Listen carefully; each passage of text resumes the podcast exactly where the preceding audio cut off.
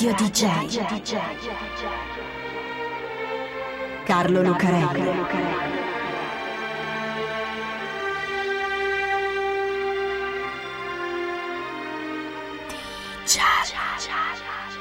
Carlo Lucarelli presenta Di Giallo, il radiodramma di Radio DJ. Salve a tutti, siete su Radio DJ, questo è Di Giallo e io sono Carlo Lucarelli, qui assieme a Fabio B per raccontarvi un'altra strana e incredibile storia che viene dalla metà oscura del mondo e della storia. In questo caso la metà oscura appunto di tutti e due, perché questa è una storia di guerra, la seconda guerra mondiale la guerra è la parte più oscura della storia appunto e del mondo. Ma è soprattutto una storia incredibile questa, perché è la storia di un soldato a cui ne succedono di tutti i colori. Un indiano navajo che si chiama Joy Kieyoma. Joe Lee Kieyoma, detto Joy, è un giovane di 23 anni che vive nel New Mexico. È un indiano, un native Indian o un Native American, le definizioni etniche negli Stati Uniti cambiano continuamente all'insegna del politically correct. Viene dalla riserva Navajo e si arruola nell'esercito. Siamo nel 1941. Tira una brutta aria nel mondo, aria di guerra, la seconda guerra mondiale, che ha già coinvolto l'Europa e sembra volerci tirare dentro presto anche gli Stati Uniti. Le aree sensibili, i punti caldi in cui ritrovarsi coinvolti sono appunto l'Europa, dove la Germania di Hitler si è espansa assieme all'Italia di Mussolini, ma soprattutto il Pacifico, dove gli Stati Uniti hanno da tempo influenze e interessi e dove si sta muovendo anche il Giappone, che non è in guerra con gli Stati Uniti, ma dal 1937 ha occupato la Cina instaurandoci un governo fantoccio e sembra che non veda l'ora di espandersi nel resto dell'estremo oriente.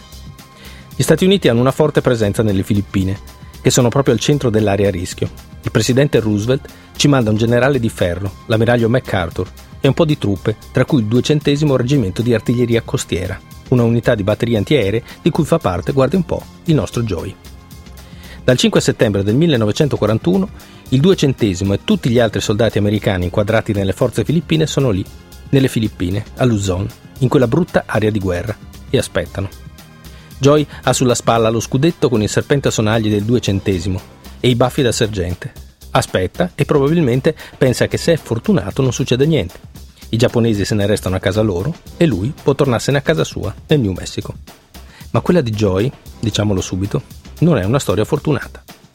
Il 7 dicembre del 1941 i giapponesi attaccano le forze navali americane nel porto di Pearl Harbor, le sorprendono e praticamente le distruggono, aprendo le ostilità con gli Stati Uniti. L'esercito giapponese fa una sua rapida guerra lampo, occupando tutti i possedimenti inglesi e olandesi in Estremo Oriente e arrivando fino quasi in Australia. In mezzo ci sono le Filippine, c'è il duecentesimo batteria costiera che scruta il cielo e c'è Joy, L'ammiraglio MacArthur aveva detto che le isole erano ben protette e aveva anche rifiutato l'invio di altri soldati dagli Stati Uniti. Ne ho abbastanza, grazie. Faccio da solo. I giapponesi attaccano alla fine di dicembre del 1941 e in pochi mesi spazzano via le forze alleate e occupano le Filippine. Joy e il suo gruppo di batterie antiaeree sono di stanza nella penisola di Bataan, dove si svolge una delle ultime grandi battaglie con cui i giapponesi occupano le Filippine combattono fino all'ultimo e poi sono costretti ad arrendersi e Joy diventa uno dei 15.000 prigionieri americani che con altri 60.000 soldati filippini cadono nelle mani dei giapponesi. Joy sopravvive alla battaglia, ma l'abbiamo detto che la sua storia è una storia sfortunata. Appena lo prendono prigioniero gli dicono che gli taglieranno la testa. E perché? È soltanto un soldato, un sottufficiale di una batteria antiaerea, cosa ha fatto per essere giustiziato? È ovvio, è un traditore. Un traditore della sua razza, perché non li vedono quegli zigomi alti, il colore della pelle, la forma del naso, gli occhi a mandorla. Lui è un giapponese, nippo-americano come si dice, emigrato in America ma comunque giapponese e i nippo-americani catturati loro li giustiziano come traditori. E no, un momento, quale giapponese? Quale nippo-americano? Joy è un indiano, native Indian, native American, non importa, un indiano navajo, non c'entra niente col Giappone, anzi, più americano di lui, che è uno dei più antichi abitatori del continente, praticamente non ce n'è. Ma i giapponesi insistono, gli americani sono di due tipi, o bianchi o neri, e lui invece, occhio a mandorla, traditore, ti tagliamo la testa. E va avanti così per un pezzo, finché Joey non riesce a convincerli. Va bene, è un indiano americano, un navajo. Non lo ammazzano, per cui può accomodarsi con gli altri 75.000 prigionieri. Per dove? Un campo di prigionia. Sì, ma non lì, a Balanga, che sta a chilometri di distanza. E così lo sfortunato Joy Kieyoma, sopravvissuto alla battaglia di Batan, sopravvissuto alla katana che gli doveva tagliare la testa come traditore, si trova in mezzo a quella che viene chiamata la marcia della morte di Batan, durante la quale i prigionieri americani e filippini muoiono al ritmo di 50 al giorno, ammazzati dalla fatica, dalle ferite, dalla mancanza di cibo e di acqua o direttamente dalle guardie giapponesi, prima di arrivare a Camp O'Donnell. Joy sopravvive anche alla marcia della morte e finalmente arriva alle baracche di Camp O'Donnell, dove ad attenderlo trova un ufficiale del Kenpeitai, la polizia politica giapponese. Perché credono che sia ancora un traditore e vogliono ammazzarlo per questo? No, lo sanno che è un indiano, l'hanno capito. L'ufficiale è proprio lì per quello, perché è indiano. O meglio, perché è un navajo. Giallo DJ. Di giallo. Uno dei vantaggi più importanti per un esercito in guerra è quello di poter comunicare senza che il nemico possa ascoltare le sue comunicazioni poter dire ai reparti dove andare senza che il nemico lo senta e ci mandi le sue truppe per un agguato. Le frequenze radio sono così libere, soprattutto allora, durante la Seconda Guerra Mondiale, che possono essere intercettate e ascoltate. L'unico modo è usare un codice che nasconda le parole, che allo stesso tempo deve essere abbastanza complicato da non farsi scoprire, ma abbastanza semplice da essere trascodificato in fretta. Un codice a chiave come quello di Enigma, una macchinetta elettromeccanica, a metà tra un computer e una macchina da scrivere, usata dalla marina tedesca per comunicare con gli U-boat i sommergibili.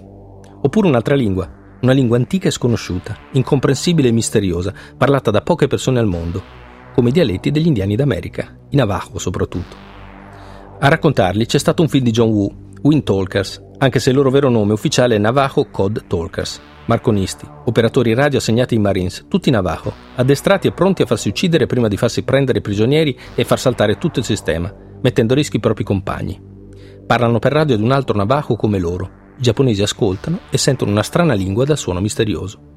Bene, adesso invece i giapponesi ce l'hanno un Navajo, il sergente Joy Kieyoma. E no, un momento. Joy è un Navajo, sì, ma non un Navajo Code Talkers perché quelli parlano navajo, sì, ma non sono mica scemi, usano un codice comunque. Per esempio, per indicare i bombardieri dicono falchi, jesho in navajo, e per dire sottomarino dicono bejlo, pesce di ferro. E infatti, quando gli fanno sentire le comunicazioni intercettate, Joy non ci capisce niente. Falchi, pesci di ferro, sono tutte parole senza senso. Non gli credono. Mente per proteggere il codice. E così lo torturano. Lo abbiamo detto che Joy è sfortunato. Alla fine gli credono Prima lo massacrano, lo torturano, lo lasciano nudo per una notte intera in mezzo alla neve delle montagne dove gli si congelano le piante dei piedi. Lo torturano per mesi e il Kenpeitai, la polizia politica giapponese, in questo ci sa fare parecchio. E lui è convinto che non ce la farà più, che ormai è morto, ma poi finiscono per crederci. Va bene, è soltanto un soldato navajo, può tornarsene assieme agli altri e cercare di sopravvivere alle condizioni del campo, che sono quelle che si vedono nei film tipo Il ponte sul fiume Quay e che porteranno molti ufficiali giapponesi ad essere processati e condannati come criminali di guerra. Joy sopravvive al Camp O'Donnell e sopravvive anche al viaggio che lo porta ad un altro campo, un viaggio per nave che è quasi peggio della marcia della morte. Ma Joy è un duro, ce la fa e arriva al campo nuovo, che sta in una città giapponese, una città che si chiama Nagasaki. Abbiamo già raccontato in un'altra delle nostre storie la storia di un giapponese sfortunato come Joy che si trova a Hiroshima per la prima bomba atomica e poi si sposta a Nagasaki per la seconda. Il 9 agosto del 1945, alle 11 del mattino, un B-29 superforte sorvola il cielo di Nagasaki, con dentro una bomba atomica soprannominata Fat Boy. Alle 11.02 minuti Fat Boy esplode a 470 metri nel cielo di Nagasaki. Luce accecante, fungo atomico e una potenza di 21 kilotoni, pari a 21.000 tonnellate di tritolo, che sviluppano un calore di più di 3.000 gradi e un vento che viaggia a 1.000 km all'ora. 40.000 persone uccise sul colpo e altre 40.000 uccise nei giorni successivi dalle ferite e dalle radiazioni. 80.000 morti. E Joy? Dov'è Joy? Joy è sfortunato, lo abbiamo visto.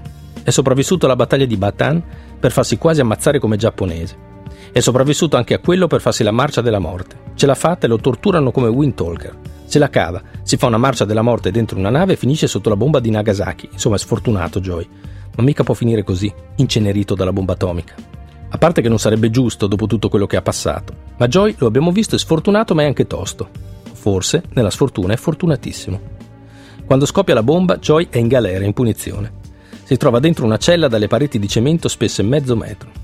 E per fortuna, a differenza di Hiroshima, che è una cittadina in pianura, Nagasaki è in collina, protetta da una vallata, e la bomba scoppia più lontano, nella zona industriale, e così muoiono solo, solo, 80.000 persone e Joy per fortuna non è tra quelle. Dopo la bomba Joy se ne resta a Nagasaki per un po', perché la città è così scioccata dall'esplosione che nessuno capisce più niente. Nel frattempo il Giappone si è arreso e la seconda guerra mondiale è finita anche nel Pacifico. Joy ci mette un po' a trovare qualcuno che si accorga di lui, ma alla fine un ufficiale giapponese lo porta al comando e così il sergente Joe Lee Kiyayoma, detto Joy, dopo tre anni e mezzo di prigionia e tutto quello che gli è successo e che abbiamo raccontato, si imbarca per gli Stati Uniti e torna nel Nuovo Messico. Da quel momento di notevole a Joy non succede più niente, e per fortuna. A parte le interviste e gli incontri tra reduci a cui Joy si presenta con le sue 12 medaglie, la sua vita prosegue liscia come l'olio. Muore all'età di 72 anni nel 1997, tranquillamente, nel suo letto. E insomma, bisogna dire che se lo è meritato. Radio DJ. Carlo Lucarelli.